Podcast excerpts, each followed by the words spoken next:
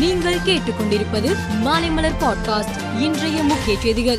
Corona காலத்தில் ஒப்பந்தம் அடிப்படையில் பணியமர்த்தப்பட்ட செவிலியர்கள் தங்களுக்கு பணி நிரந்தரம் செய்ய கோரி போராட்டத்தில் ஈடுபட்டு வருகின்றனர். இது தொடர்பாக ஒப்பந்த செவிலியர் சங்க பிரதிநிதி உதயகுமார் சென்னையில் இன்று நிருபர்களுக்கு பேட்டியளித்தார். அப்போது அவர் எங்களை வேலையை விட்டு நீக்கியது தவறு. முதலமைச்சர் இதற்கு ஓய்வு பெற்ற நீதிபதி மூலம் விசாரணை குழு அமைத்து தீர்வு காண வேண்டும் என்றார். பாஜக தேசிய குழு உறுப்பினர் நடிகை குஷ்பு இன்று வெள்ளலூர் கோவை மாவட்ட பாஜக சார்பில் நடைபெற்ற நம்ம ஊர் பொங்கல் திருவிழாவில் கலந்து கொண்டார். அப்போது பேசிய அவர் பாஜகவில் இருக்கும் அனைத்து பெண்களுக்கும் பாதுகாப்பு இருக்கிறது. நானும் கட்சியில் தானே இருக்கிறேன் என்றார். மக்கள் ஐடி குறித்து தேமுதிக தலைவர் விஜயகாந்த் அறிக்கை வெளியிட்டுள்ளார்.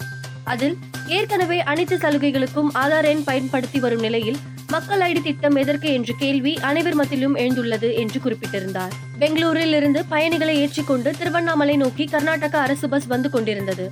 அப்போது கர்நாடக அரசு பஸ் எதிர்பாராத விதமாக மோட்டார் சைக்கிள் மீது மோதியது. இதில் பயணம் செய்த இரண்டு பேரும் உடல் கருகி இறந்தனர். ஜப்பான் தலைநகர் டோக்கியோவில் இருந்து கியூஷி தீவில் உள்ள புகுவாவுக்கு பயணிகள் விமானம் ஒன்று புறப்பட்டு சென்றது.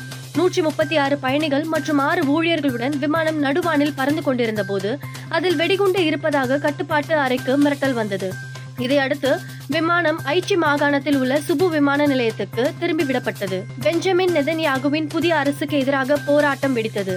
டெல் அவிவ் நகரில் திரண்ட ஆயிரக்கணக்கான போராட்டக்காரர்கள் நெதன்யாகு அரசுக்கு எதிராக கோஷங்களை எழுப்பினார்கள். ஐந்தாவது மராட்டிய ஓபன் சர்வதேச டென்னிஸ் போட்டி பூனேயில் நடந்தது. இதில் நேற்று நடந்த ஒற்றையர் இறுதிப் போட்டியின் தரவரிசையில் தொண்ணூத்தி ஐந்தாவது இடத்தில் இருக்கும் நெதர்லாந்து வீரர் டாலோன் கிரிக்ஸ்பூர் நான்குக்கு ஆறு ஏழுக்கு ஐந்து ஆறுக்கு மூன்று என்ற செட் கணக்கில் சரிவில் இருந்து மீண்டும் வந்து பிரான்ஸ் வீரர் பெஞ்சமின் போன்ஜியை வீழ்த்தி முதல் முறையாக ஏடிபி சர்வதேச போட்டியில் சாம்பியன் பட்டத்தை கைப்பற்றினார். மேலும் செய்திகளுக்கு மாலை மலர் பாட்காஸ்டை பாருங்கள்.